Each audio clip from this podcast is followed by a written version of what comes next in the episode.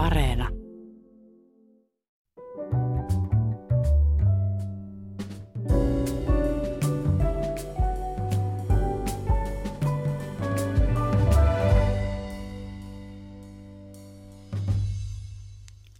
Hyvät ihmiset, onpa kiva nähdä teitä kaikkia taas pitkän tauon jälkeen. Tervetuloa mukaan ensimmäiseen suoraan maamikirjaan tämän oudon koronakesän jälkeen. Ja Samperi soikoon, korona on kuin onkin taas teemana. Tänäänkin ja meilläkin. Mutta ennen kuin kääritään hihat, haluan lähettää kiitoksia ja terkkuja joen seuduille, Irma Räsäselle ja hänen aunesiskolle. He nimittäin askartelivat, lähettivät minulle kesällä syntymäpäiväkortin ja te kaikki muut myöhästyitte. Ja sitten asiaan. Korona on muuttanut maailmamme ja tekee sitä tulevaisuudessakin, sen verran on varma. Mutta miten, mihin pitää vielä varautua? Miten arkemme muuttuu, miten juhlamme muuttuu, miten työmme muuttuu ja kaikista tärkeintä, miten arvomme ja asenteemme muuttuvat?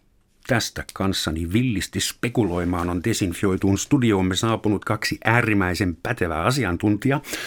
Tervetuloa filosofia, ei ja kautta kirjailija Torsti Lehtinen ja Suomen itsenäisyyden juhlarahaston ennakointiasiantuntija Liisa Poussa. Huomenta ja kiitos, kiitos kun tulitte. Huomenta, kiitos kutsusta. Ennustuksia on kuulemma vaikea tehdä, varsinkin jos ne koskevat tulevaisuutta. Miten pitäisi ymmärtää ennakoinnin asiantuntijan työtä siellä Sitrassa, että mitä te, mitä te ennakoitte ja miten? No tuossa osuit jo oikeaan, että olisi, olisi tosiaan hienoa, jos pystyisi ennustamaan, mutta edes ennakoinnin asiantuntijat eivät sitä tulevaisuutta pysty ennustamaan. Mutta se, mitä me Sitrassa tehdään, niin me, me ää, tutkitaan tavallaan tulevaisuuden kehityssuuntia. Ja ennustamisen sijaan pyritään ennakoimaan, että mitä siellä tulevaisuudessa mahdollisesti tapahtuu. Meidän ehkä tunnetuin tämmöinen tuote on megatrendiraportti, jota me säännöllisesti julkaistaan. Viimeisin julkaistiin tuossa vuoden vaihteessa tammikuussa. Hmm. Ja, tota, ja se on semmoinen, mitä, mitä niin päätöksentekijät kuin yritykset kuin kansalaisetkin sitten hyödyntää erilaisessa esimerkiksi strategiatyössä ja kun haluavat vähän katsoa, että mitä siellä tulevaisuudessa ehkä tapahtuu. Eli tämän vuoden alussa julkaisitte megatrendiraportin ja se tulee kerran vuodessa. Joo. Nyt on elokuu, että näyttääkö jo nyt siltä, että ensi vuoden alun raportti tulee olemaan täysin eri, erilainen tämän koronakriisin Me takia. ei itse asiassa ihan vuosittain näitä megatrendiraportteja mm. julkaista sen takia, että nämä megatrendit on tämmöisiä niin kuin laajoja pitkän aikavälin kehityssuuntia. Ne ei ihan, ihan vuosissa, vuosissa muutu. Me ollaan tietysti itse oltu tosi kiinnostuneita siitä, että, no, että julkaistiin silloin tammikuussa megatrendit, että mitä, mitä nyt sitten kun korona tuli, niin miten vaikuttaa. Mutta että me ollaan käytetty tätä, tätä megatrendiraporttia ikään kuin tämmöisenä tulkinnan kehikkona – jolla ollaan mm. sitten myös tätä koronavirusta analysoitu. Eli meidän sivuilta löytyy tämmöinen artikkelisarja, jossa on sitten kunkin megatrendin kautta analysoitu näitä koronan vaikutuksia, että miten esimerkiksi väestöön vaikuttaa, miten ekologiseen jälleenrakennukseen, teknologiaan mm. ja niin edelleen. Osaako nyt jo arvioida, että mihin trendiin kautta megatrendiin koronakriisi on vaikuttanut eniten? Mikä niistä käyristä on saanut isoimman tällin tai suuntaan tai toiseen? Ähm, Hyvä kysymys. Sanotaan näin, että kyllä se, niin kuin ehkä mekin ollaan kaikki arjessa huomattu, niin tämä tälli on niin kuin vaikuttanut niin syvällisesti yhteiskunnassa niin kuin kaikkiin asioihin ja meidän arkeen. Että voisi sanoa, että ehkä se isoin kysymys nyt sitten on, että me niin kuin, tavallaan ne isot kriisit ei ole kuitenkaan kadonnut sieltä mihinkään. Että vaikka meillä on tämä pandemiakriisi, niin esimerkiksi – ympäristöllinen kestävyyskriisi ei ole kadonnut mihinkään. Eli se on semmoinen, mm. mihin niin kuin meidän edelleen täytyy tosi aktiivisesti kiinnittää huomiota. Jos katsoo, kuinka paljon kotiin tuotua ruokaa syödään ja kuinka paljon roskaa siitä syntyy, niin ehkä päinvastoin jopa ekologinen kriisi on tietyiltä osin pahentunut.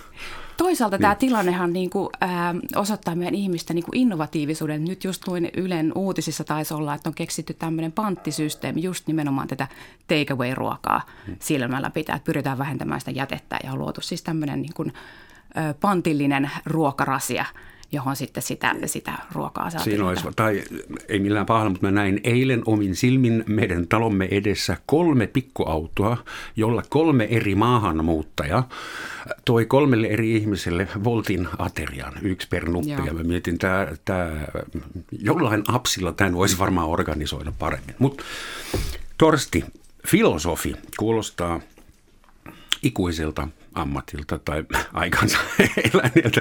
Mitä filosofi tekee? Ajattelee. Kuinka siitä saa maksuja? Kun ajattelee ääneen jossakin, jonne joku uhkarohkea sielu on sinut kutsunut ajattelemaan ääneen. No nyt olisi aika, mutta puhutaan ensin sun uusi, uusimmasta projektista. Sulta on tulossa, sinulta on tulossa kirja, sinusta on tullut kirja Sofian sisaret, joka kertoo naispuolisista filosofeista maailman historian aikana. Kun ei voi sanoa naisfilosofi. Se on paha sana kuulemma. Kerro siitä kirjasta ja minkä takia tarvittiin mies sitä tekemään? Se nyt on kyllä pelkkää sattumaa. Mä olen pitänyt lukuisia filosofian kursseja ympäri Suomea ja vähän muuallakin ja toistuvasti on sukupuolesta riippumatta kuulijakuntani valittanut, että miksi naisfilosofeista tiedetään niin vähän, eikö niitä muka ole. Mä olen aina vakuuttanut, että kyllä, kyllä niitä on. Ja sitten lopulta paine kasvoi niin suureksi, että mä tulin erään tällaisen seminaarin aikana luvanneeksi, että minä kirjoitan kirja, jossa mä esittelen muutaman merkittävimmän naisfilosofin ja poimin sinne sitten ihan Sokrateen aikalaisista lähtien nykyfeministeihin 13 eri naisfilosofia, jos nyt tätä sanontaa näin lyhyyden vuoksi sallit, mm-hmm. että käytän – on tietysti ihan älytöntä, ei kukaan puhu Immanuel Kantissa tai Sokrateesta miesfilosofina. Filosofitar. Niin. Onko sekin epäkorrekti? Filosofiska. på svenska. niin kuin stederska. Just so.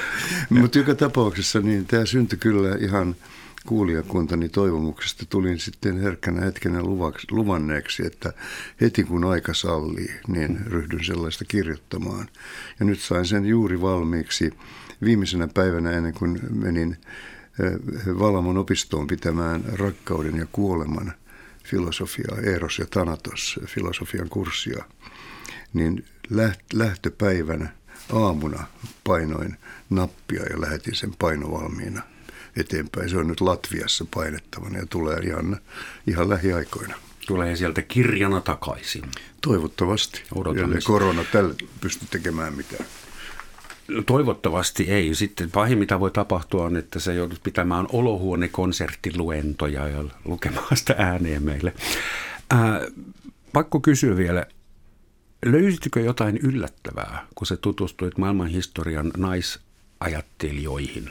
Löytyi. Itse asiassa... Mitä, mitä voi oppia ekana? No, ensinnäkin se, että Sokratesota pidetään nyt jotenkin kaiken viisauden alkuisänä, niin – niin hänellä oli hänen aikalaisensa Aspaasia ja Diotima, kaksi naispuolista ajattelijaa, olivat hyvin merkittäviä.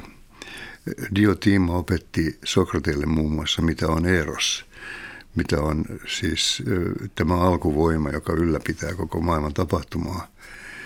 Niin hän piti siitä Sokrateelle sellaisen oppitunnin, että Sokrateen koko ajattelu on itse asiassa diotiimalaista – naiset opettivat, opettivat Sokrateelle ja myöskin Perikleelle, aikansa suurmiehelle. Aspasia-niminen naishetaira opetti hänet ajattelemaan ja puhumaan. Hetaira? Mm. Tarkoittaa? No, se on kaunis äh, sana, sana tämmöiselle hienosto ilotytölle. Ah. Vastaa, geisha, juuri piti sanoa, että vastaa Japanin geisha. Että he eivät pelkästään tarjonneet ruumiillisia iloja, vaan olivat hyvin henkeviä. Osasivat soittaakin seura, jotain ja olivat henkeviä seuralaisia. Tuota, henkevistä seuralaisista meidän täytyy kyllä nyt puhua siitä koronasta, vaikka heteera olisi varmaan mukavampi teema. Mitä teidän mielestä on ahdistavinta, mitä tapahtuu. Minusta on ruvennut tuntumaan siltä, että alussa korona oli tuommoinen, kaikki oli sitä mieltä, oh, kolme kuukautta sitten se on ohi.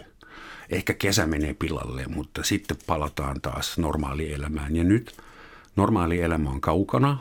Kaikki on mennyt isoksi sekavaksi puuroksi. Joka valtiossa on eri politiikkaa, eri ongelmatiikkaa. Testaukset menee niin kuin menee. YMS on hotspotteja, linkoja. Ja ihmiset on ruvennut protestoimaan koronapolitiikkaa vastaan. Toissapäivänä Berliinissä mikä musta oli aika hämmästyttävä katsoa suorassa lähetyksessä, miten joku oikeistolais- ja foliohattoporukka yrittää valloittaa Raistaakin, meidän eduskuntaa. Siitä on kyllä aikaa, että sitä on viimeksi yritetty. Mm. Ja se on hyvin hälyttävä merkki, jos Saksassa joku yrittää valloittaa eduskuntatalon. Sillä on oma historiansa. Niin kuinka lähellä jotain räjähtämispistettä me ollaan ylipäätään? Kuinka, missä jamassa me ollaan? Mm. Hyvin väsyneitä monet ovat. Mua ilahdutti, että tässä filosofian kurssilla, jossa toinen pohdiskelun aihe oli kuolema, Tanatos, niin siellä ei puhuttu juuri mitään koronasta. Ja mä tulkitsin sen niin, että se johtuu siitä, että ihmiset ovat niin väsyneet koko tähän sanaan, hmm. että ne tulivat lepäämään ympäristöön, jossa sai puhua muusta. Mm-hmm. Puhutaan vaikka kuolemasta. Se. Niin, se on äärimmäisen kyllästyttävä sana tämä korona. En... Kuinka paljon se on riistäytynyt käsistä? No jos katsoo vaikka Suomessa tätä epidemiatilannetta, niin meillähän siis ainakin kansainvälisesti, verta, kansainvälisesti vertaillen tilanne on aika hyvä. Mm. Että ei nyt ole, niin kuin, että jos vertaa vaikka kevään tilanteen, niin käyrät on niin kuin ihan mm. ok mallilla. Mutta kyllä toi mun mielestä just huolestuttava vaikka mitä Saksassa tapahtuu, että nousee tämmöisiä niin kuin liikkeitä, joiden taustalla on varmaan se, että niin kuin epämääräisyys ruokkii niin kuin epävarmuutta ja semmoista paranoiaa ja salaliittoteorioita ja näin. Ja itse asiassa mielenkiintoinen sattuma, että just eilen illalla kun kävelin ruokakauppaan, niin katsoin, että pussipysäkillä oli joku tämmöinen pinkka liusko ja ajattelin, että onkohan siihen jäänyt jonkun kirjan käsikirjoitus vai mitä. Ja menin sitten katsomaan, niin siinä olikin tämmöinen tota, tiedonanto, että tämä virus on salaliitto ja, ja liittyy tähän 5G-verkkoon ja sitten kun ihmisiä tullaan joskus rokottaa, niin siitä laitetaan siru ihmisiä näin poispäin. Ah. Oliko se kotimainen salaliittoteoria? Joo. Ei QAnon? Eikä... Ei, se oli ihan, okay. ihan, ihan tota, tämmöinen kotimainen salaliittoteoria. Että siis kiinnostavaa tämmöistä, niin kuin, tämmöisiä niin kuin lentolappusia Suomestakin löytyy. Mutta että jotenkin mä ajattelen, että, että toisaalta tämä kriisi on myös osoittanut sen, että kuinka vahva luottamusyhteiskunta meillä Suomessa on. Että jos ajatellaan sitä kevättä, niin meillähän niin kuin, meidän niin kuin kansalaisyhteiskunta ja instituutiot pitivät pintansa – ja tämä niin kuin ihmiset, ihmiset niin kuin luotti asiantuntijoihin, luotti päätöksentekijöihin. Ja nyt just viime viikolla Helsingin yliopistoltakin ilmestyi tämmöinen aika kiinnostava tutkimus, jossa oltiin just äh, niin kuin analysoitu ihmisten luottamusta esimerkiksi mediaan ja mm. asiantuntijoihin ja instituutioihin. Ja siinä tutkimuksessa ainakin selvisi, että meillä on aika korkea luottamus. Ja mä luulen, että tämä mm. luottamus on semmoinen asia, jota meidän kannattaa varjella myös tässä niin kuin tilanteessa, joka todennäköisesti jatkuu aika pitkään, koska se estää sitten niin kuin tämmöistä ajautumista tämmöisiin kummallisuuksiin, kuten niin kuin, että tämmöiset salaliittoteoriat sitten niin kuin ulvahtelee pinnalle. Toisaalta tuo hallintaneuroottinen asenne, mikä on Suomessa hyvin tyypillinen. Täällähän on Anteeksi, hallintoneuro- hallintaneuroottinen asenne, jossa lähdetään siitä, että, että meitä ei mikään kriisi nujera eikä yllätä. Me hallitsemme todellisuutta niin, niin se on kyllä nyt vähän rapautumassa ja sietääkin rapautua. Täällähän on vainajat on piilotettu ruumishuoneisiin ja hautaustoimistojen kylmäkaappeihin ja sairaat on piilotettu sairaaloihin ja vanhukset vanhainkoteihin. On haluttu saada näyttämään kaikki siltä, että ei meillä ole mitään hätää. Nyt, nyt on jouduttu huomaamaan, että ehkä meillä kuitenkin voi olla vähän myöskin hätää. Ja se, se lisää nöyryyttä ja se lisää, vähentää hybristä, sitä harhaluuloa, että me olemme kaiken hallitsijoita ja, ja, ja kuolemattomia suunnilleen. Ja siinä mielessä se tekee erittäin hyvää tämmöinen kriisi.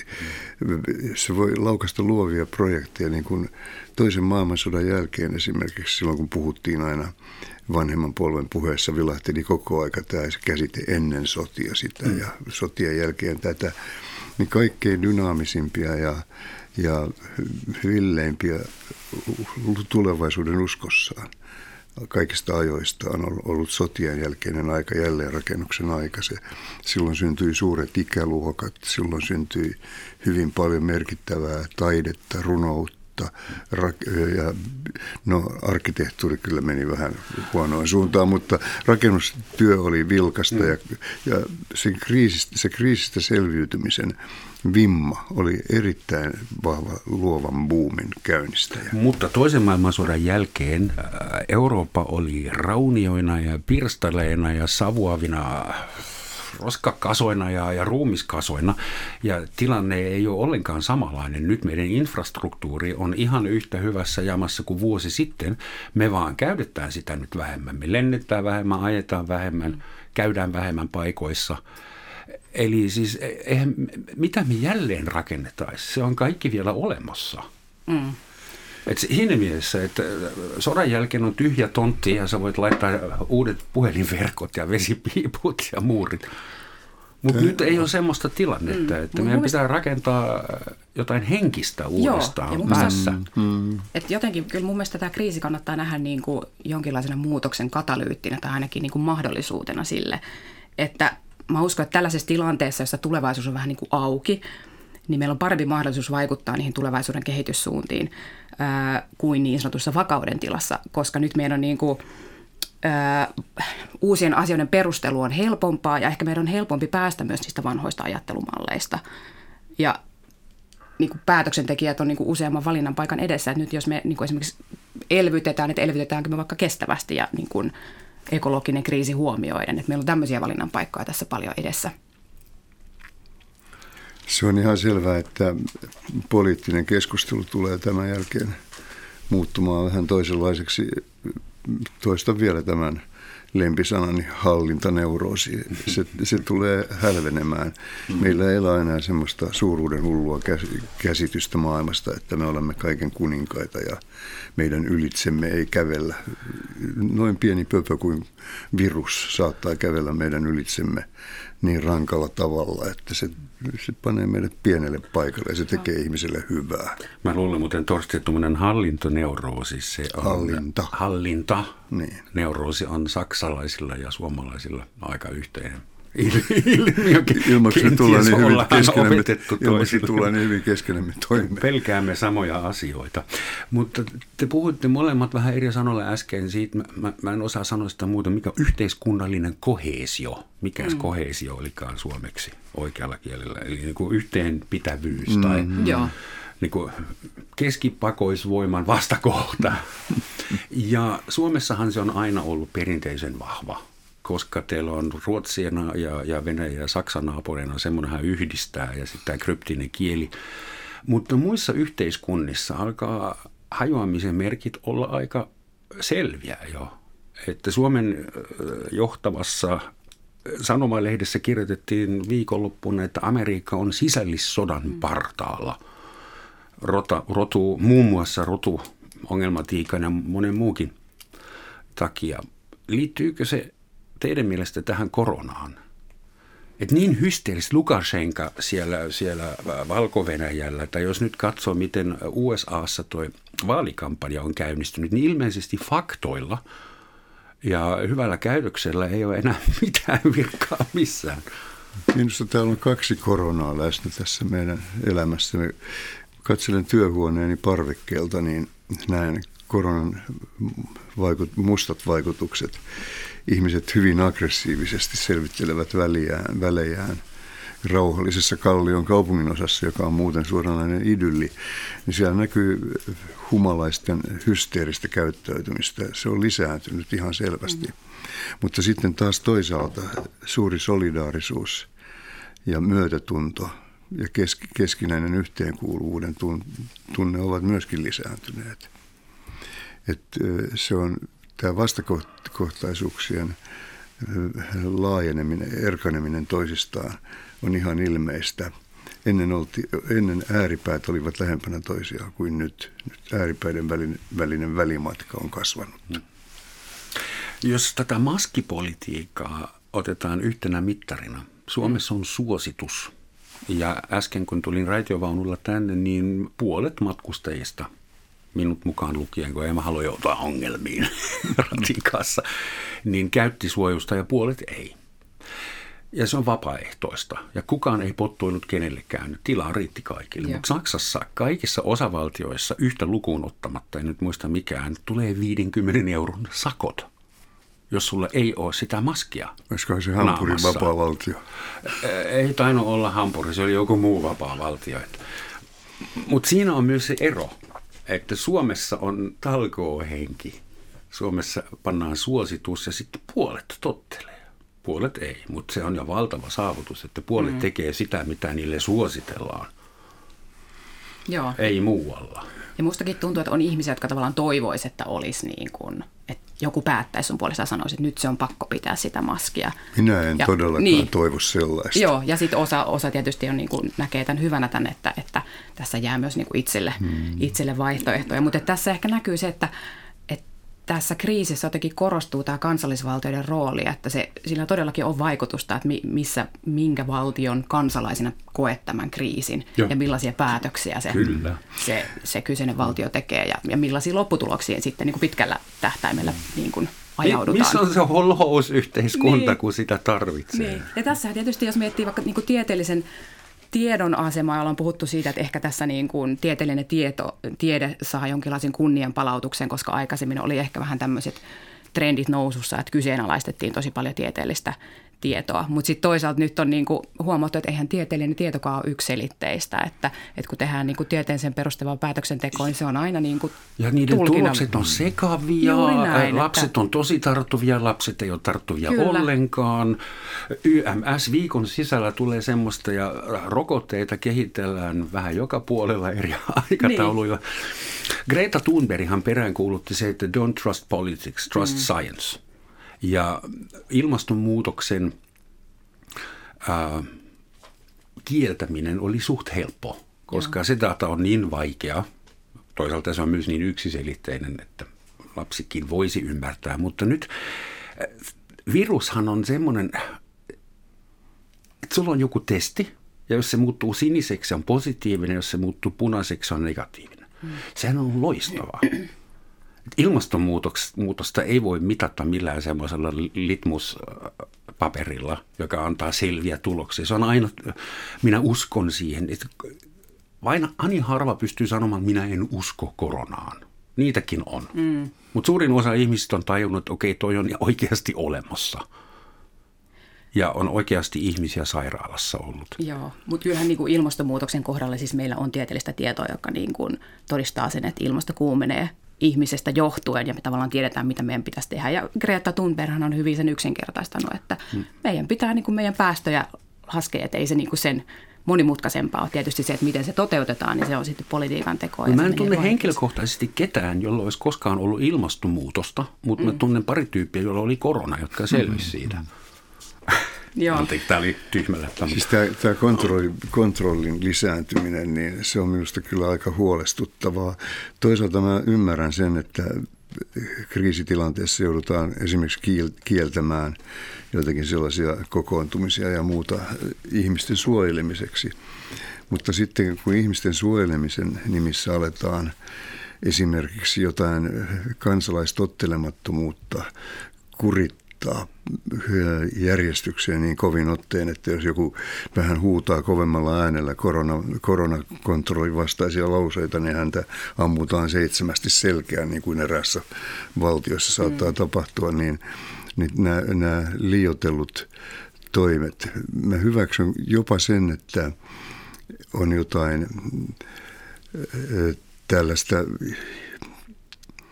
pakkokaranteenia, johon minä jouduin Berliinistä tultua, niin jouduin Berliinistä lähtemään kesken kaiken, kun sieltä ei kohta enää olisi päässyt takaisin Suomeen. Siellä oli oikein mukava ja hyvä olla, mutta perhe alkoi painostaa, että äkkiä takaisin sieltä niin kauan kuin vielä pääset.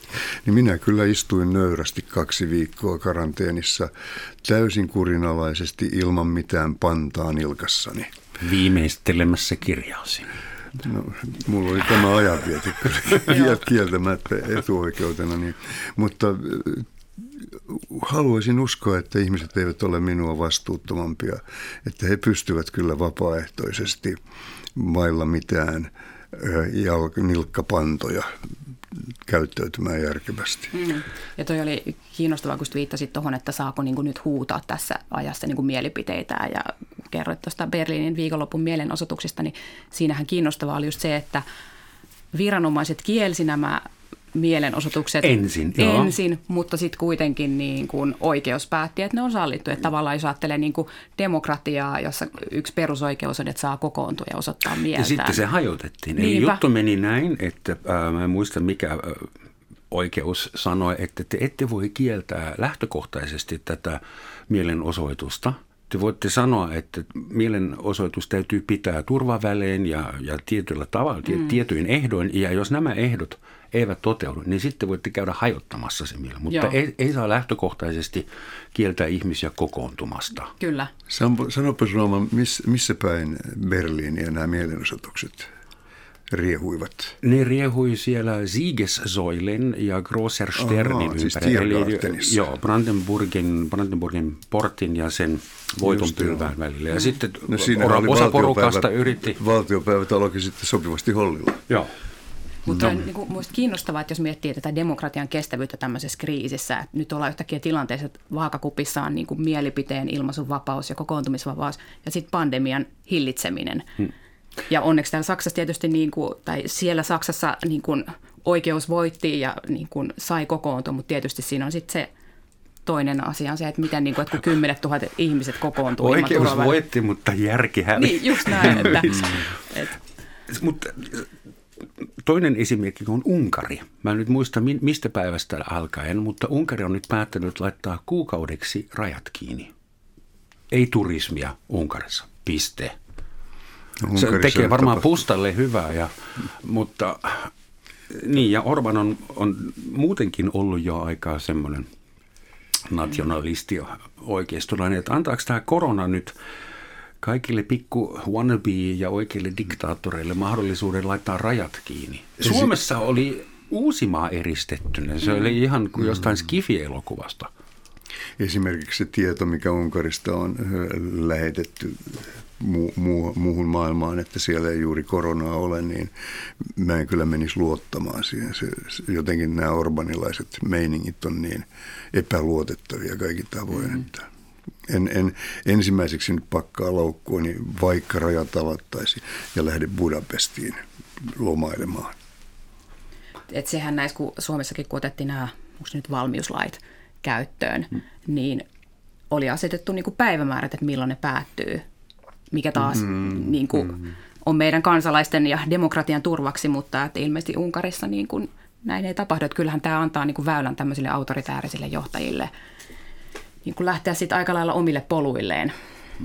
Sitä tullaan kyllä käyttämään kaikenlaisen kontrollin tekosyynä tätä koronaa ja siinä kannattaa olla kyllä valppaana ja, ja harjoittaa pientä kansalaistottelemattomuuttakin tarvittaessa.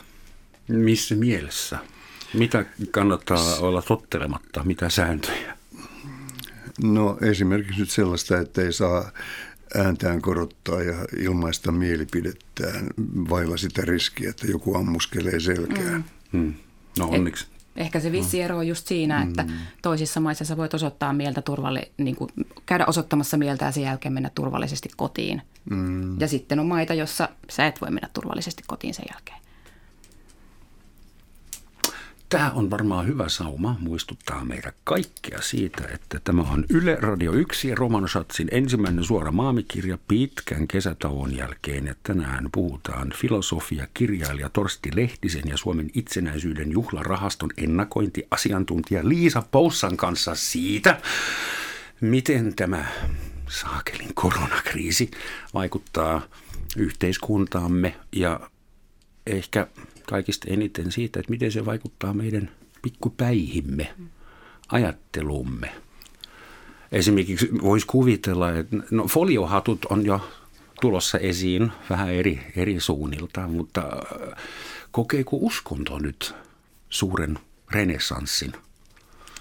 Kyllä mä luulen, että jos tilanne tästä vielä tiukkenee, niin yksi toisen, toinen alkaa huokailla rukouksia, että tästä selvittäisiin. Mä pidän sitä täysin mahdollisena. Ja vielä kerran palaan tähän lempivastustajani hallintaneuroisiin. Tämä panee meidät vähän pienemmälle paikalle ja hälventää meidän suuruuden hulluuttamme jonkin verran. Ja siihen ehkä sitten liittyy myöskin tämä nöyrtyminen itseä suurempien voim- itse, omaa itseään suurempien voimien edessä, mm. mikä tekee ihmiselle hyvää mielestäni. Varmaan mitä tuohon uskontoon tulee, niin tota, äh, muistelen, että joskus taisi olla toukokuussa, että Hesari uutisoi, että nämä äh, Ylen suoria Jumalan palveluksia, nämä lähetykset, että niiden niin kuin katsojamäärät oli tuplaantuneet ja kirkko lisäskin näitä niin kuin lähetyksiä, että, että selvästi varmaan siinä näkyy joku tämmöisen, tämmöinen niin kuin uskonnollisuuden kasvu niin kuin niissä ryhmissä, jotka on Kirkkoon varma... ei voinut mennä fyysisesti. Niin, just näin. Ja sitten tota, toinen mielenkiintoinen uutinen, minkä pongasin silloin oli, että Google-hauissa tämmöiset niin kuin rukoushaut oli lisääntynyt tosi paljon. Ja se ei johtunut vain siitä, että ihmiset oli kotona ja googlasi enemmän niin kuin keskimäärin, vaan että, että nimenomaan niin kuin näiden rukousten haut olivat lisääntyneet. Että varmaan tä- tällaista jotain trendiä on nähtävissä, että ihmiset ehkä hakee Olikohan sitten... hinduilla ja muilla uskontokunnilla sama trendi? Varmaan siis mä luulen, että Google ei ole erotellut, että mitä rukouksia, että onko ne sitten ah. niin kristittyjä rukouksia vai hinduja rukouksia vai mitä.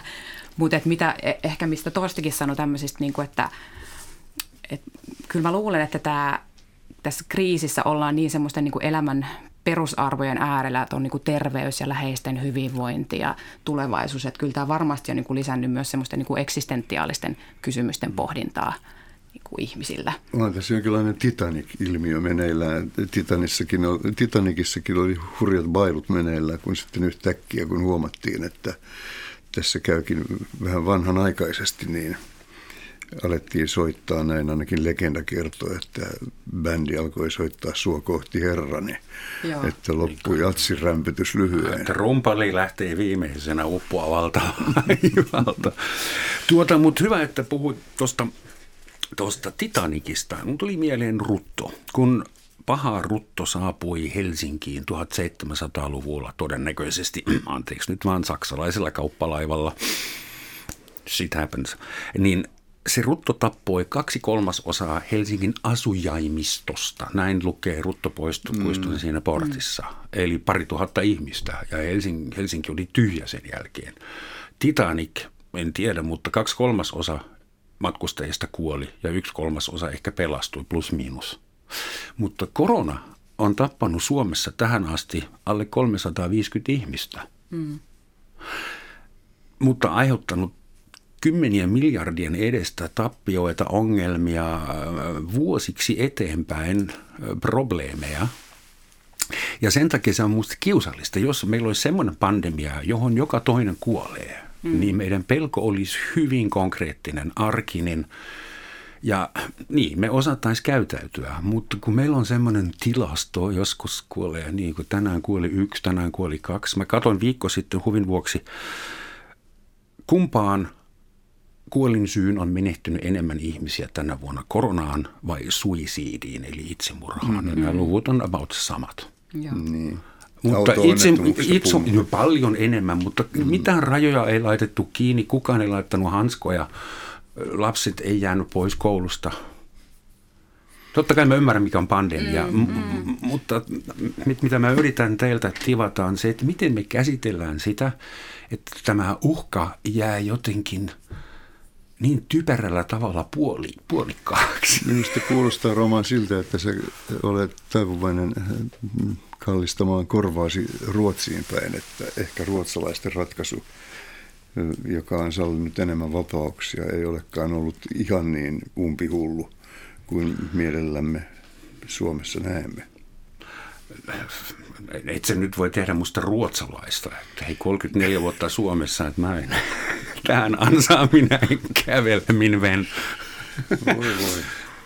En mä siis, sitä tarkoita, mutta musta vaan niin se, se on epätyydyttä. politiikkaa, että, se salli, että olisiko parempi ollut ottaa vähän enemmän riskejä ja, ja katsoa, miten tässä käy vailla näitä talouselämän romauttavia kontrollitoimia.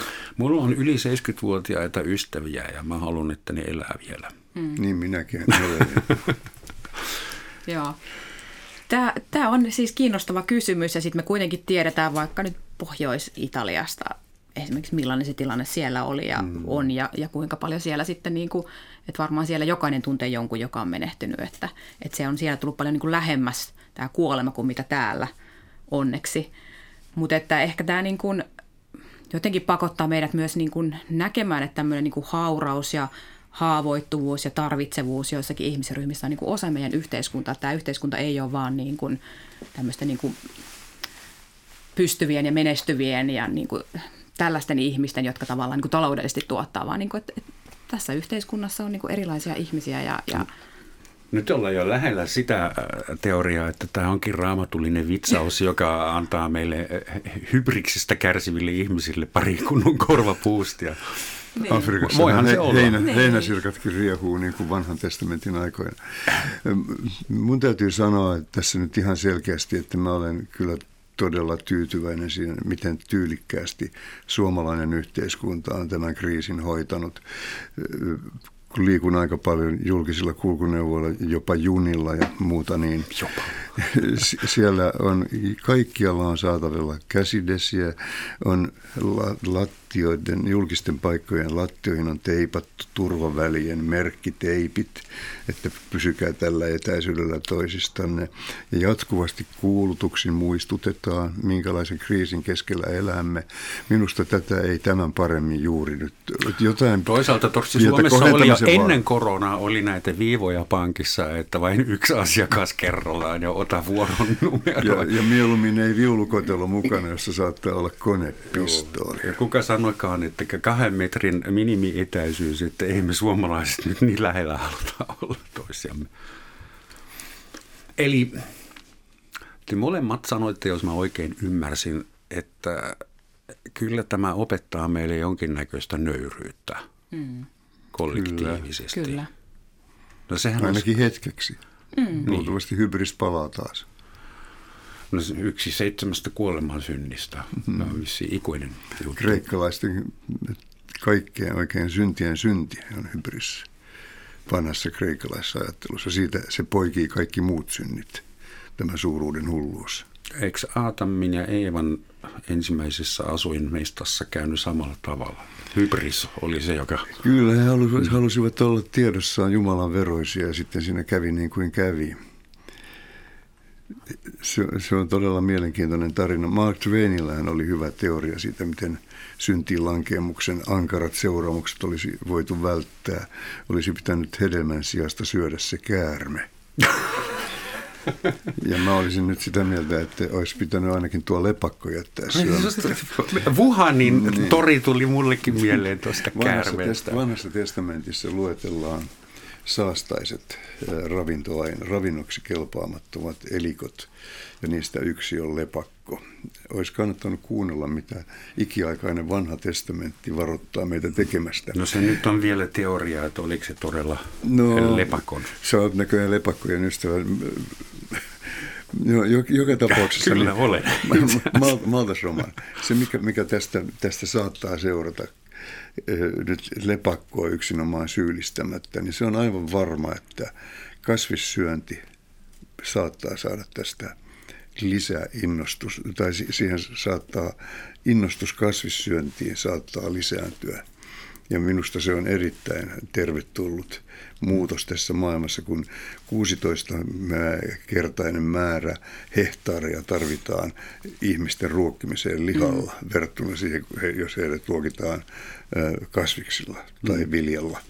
Niin siihen suuntaan, jos mennään, niin tästä tulee seuraamaan erittäin paljon parempi maailma tämän jälkeen. Joo, ja toi on itse asiassa tuosta tulee mieleen tämä niin kuin meidän ihmisten luontosuhde, että mä oon miettinyt, että tuleeko tämä vaikuttaa niin kuin positiivisesti meidän luontosuhteeseen. Että nyt tähän astihan on ollut vähän vallalla tämmöinen niin kuin ajattelu, että ihminen on niin kuin luomakunnan kruunu ja o, meillä on niin kuin oikeus hyödyntää Luomakunnan luontoa. korona. Niin, luoma, mm. hyvin sanottu, niin kuin hyödyntää, hyödyntää tota luontoa niin kuin resurssina – ja, ja vapaasti käyttää, mutta sitten ehkä nyt voimistuu se käsitys, että me ollaan ennemminkin osa luontoa ja meillä on myös niin kuin vastuu siitä, koska kuitenkin sitten jos mennään sinne niin kuin viruksen juurille, niin sehän on niin kuin tämmöinen zoonoosi, joka on tarttunut villieläimestä ihmiseen ja se liittyy taas tähän, miten me ollaan niin kuin oikeasti menty sinne niin kuin vallattu sitä villin luonnon alaa yhä enemmän ja enemmän.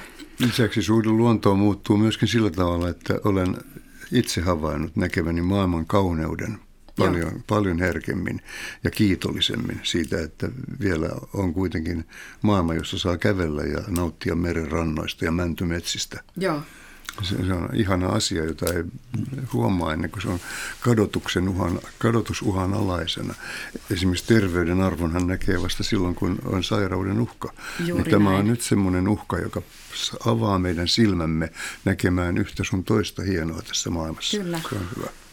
Ja mä oon tuohon liittyen miettinyt myös sitä, että nyt kun me ollaan kaikki päästy tavallaan kokeen tämmöinen globaali kriisi, että miltä se tuntuu ihan meidän arjessa yksilöinä, miten se vaikuttaa meidän läheisiin, miten se vaikuttaa ihmisiin pallon toisella puolella, niin uskalletaan tavallaan kysyä itseltämme se tulevaisuuskysymys, että nyt kun me ollaan tämä koettu, niin ollaanko me valmiimpia esimerkiksi tätä niin kuin ekologista kriisiä niin kuin katsoa realistisemmin niin kuin silmästä silmään ja tekee jotain sen eteen, koska nyt me ollaan niin kuin koettu, että Tämä koronakriisihän näyttää meille, että meidän tähän asti pyörittämä järjestelmä on miltei mahdoton. Esimerkiksi kun Saksa on täysin riippuvainen, anteeksi, mutta se nyt on oma lempiesimerkki, täysin riippuvainen autoteollisuudesta. Mm.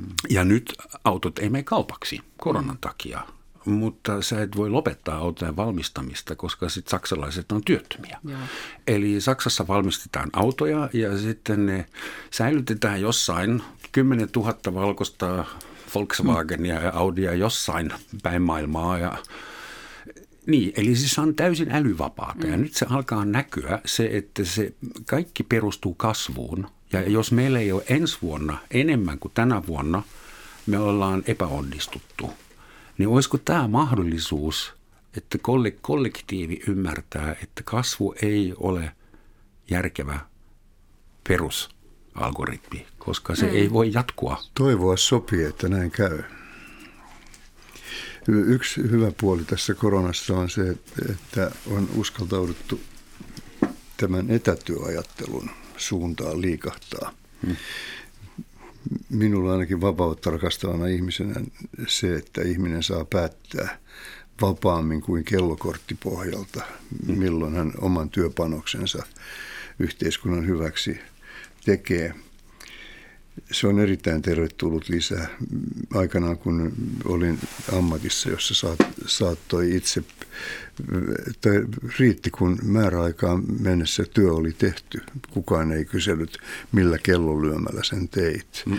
Niin mä, mä viihdyin erittäin hyvin sellaisessa maailmassa ja sen takia itse asiassa sitten kun se ulottuvuus alkoi käydä liian niukaksi entisessä ammatissani, niin hyppäsin tähän vapaaseen ammattiin, jossa on koko aika tämä etätyö, Etätyö. etätyön vapaus. Mm. Ja mä, mä toivoisin, että se, se lisääntyy. Silloin kun oli mahdollista valita joko lisää rahaa tai lisää vapautta, niin mä ehdottomasti – valitsin aina lisää vapautta. Saman määrän rahaa, mutta enemmän Mä vapautta. On molemmat. parempi, parempi yhdist- yhdistelmä kuin se, että vähemmän vapautta ja enemmän rahaa. Tosi se nyt näkee, näkyy mun eläketuloissani sitten. Hmm. Mutta viisi siitä mä olen saanut olla vapaa Käytä vapautesi säästeliästi. Mä tuhlailen sitä röyhkeästi. Nyt mulla oli tosi hyvä ajatus ja sä sait mut unohtamaan sen. Se tulee olemaan tästä vielä kiitollinen mulle joskus. niin varmaan, jos, jos muistan. Niin tuosta Rutosta vielä tuli Joo. mieleen. Ruttohan oli ihan eri luokan tapahtuma. Ja se ei ollut semmoinen pandemia, joka meni yhdessä vuodessa ohi, vaan sehän tuli muutaman vuoden välein aina takaisin ja tappoi kolmas osan mm. eurooppalaisista. Mutta Ruton jälkeen ää, nyt jälkiviisaudella historioitsijat selittävät, että Ruton jälkeen Euroopassa alkoi pitkä, hyvä, vauras aika, koska ihmiset oli tärkeämpiä. Mm. Ne, jotka oli vielä elossa, niin niitä tarvittiin Joo. jälleen rakentamaan. Hyvää viljelysmaata oli riittävästi, kun kaksi kolmasosa oli, oli kuollut. Niin, ja ilmastokin oli sitten suotuisa siinä vaiheessa. Että et onko tämä korona tarpeeksi paha, että me saadaan sen jälkeen, että Mm. Niin, et, uskon, että tämä, ollaanko tulee... me saamassa tarpeeksi turpiin, että me tullaan vahvempina ulos tästä putkesta? Kyllä mä luulen, että varmaan tullaan saamaan tarpeeksi turpiin, jos tuota ilmaisua käyttää. Että jos miettii vaikka, että mitkä nämä taloudelliset vaikutukset tulee olemaan ja sitä kautta niin kuin vaikutukset työllisyyteen ja sitä kautta ihmisten elämään, niin varmasti niin kuin tämä toimii jonkinlaisena muutoksen katalyyttinä.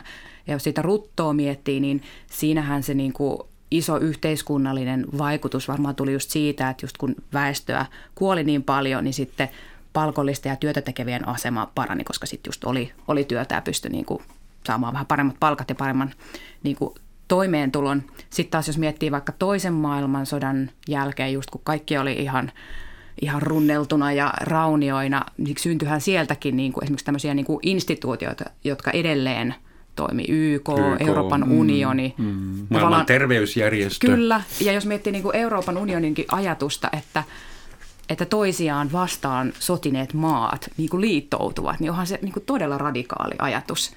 Mutta mm. nyt ne julistavat toisiaan riskialueiksi niin, ja niin. kieltävät matkustamisen niin. tai vaativat kahden viikon karanteen. Mutta mä luulen, että nämä kriisit kyllä varmasti saa niin meidät oikeasti ajattelemaan eri, eri lailla, koska meillä ei ole sitä niin sanottua normaalin lokeroa nyt tällä hetkellä. 1800-luvulla kriisit synnyttivät muun muassa punaisen ristin. Mm. Mm.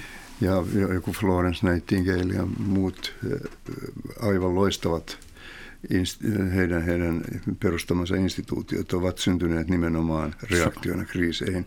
Jopa Diakonissa, Diakonissa laitos Suomessa, joka tällä, tälläkin hetkellä tekee monenlaista laupeuden työtä, muun muassa majoittaa asunnottomia alkoholista ja muuta, niin sekin on syntynyt reaktiona kriisitilanteeseen.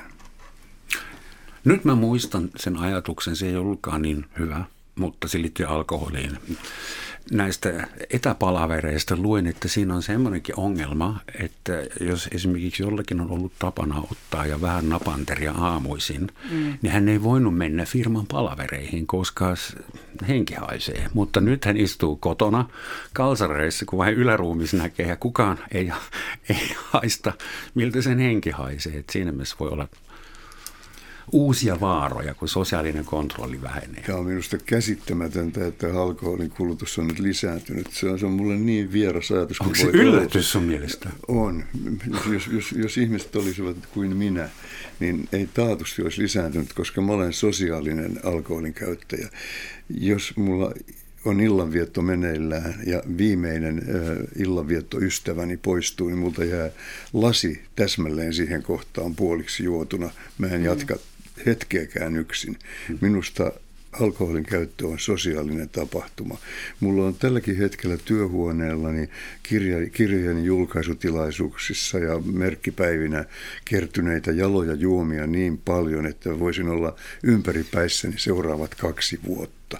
Mutta en tule olemaan, koska minä juon vain hyvässä seurassa. Mm. Ja itse en ole, vaikka olen muuten ihan hyvää seuraa, niin en, se en humala, seuraava kysymys. Humalapäissä, humalapäissä niin en ole. Mutta tässä varmaan just korostuu se, että niin kuin epidemia iskee erityisen kovaa just heikossa asemassa olevia. Et jos on ollut ennestään jo päihdeongelmaa mm. tai mielenterveysongelmia tai vaikka jotain lähisuhdeväkivaltaa perheessä, niin kyllä ne niin kuin tämmöisissä tilanteissa korostuu tämä valitettavasti. Lähisuuden väkivalta, että olisiko se koron, koronan uhan suoranainen seuraus. Mä luulen, että se on sillä lailla mutkan kautta, että – ihmiset pakotetaan olemaan liian intiimisti keskenään. Ne eivät saa etäisyyttä toisiinsa, eivät saa levätä toistensa seurasta. Mm.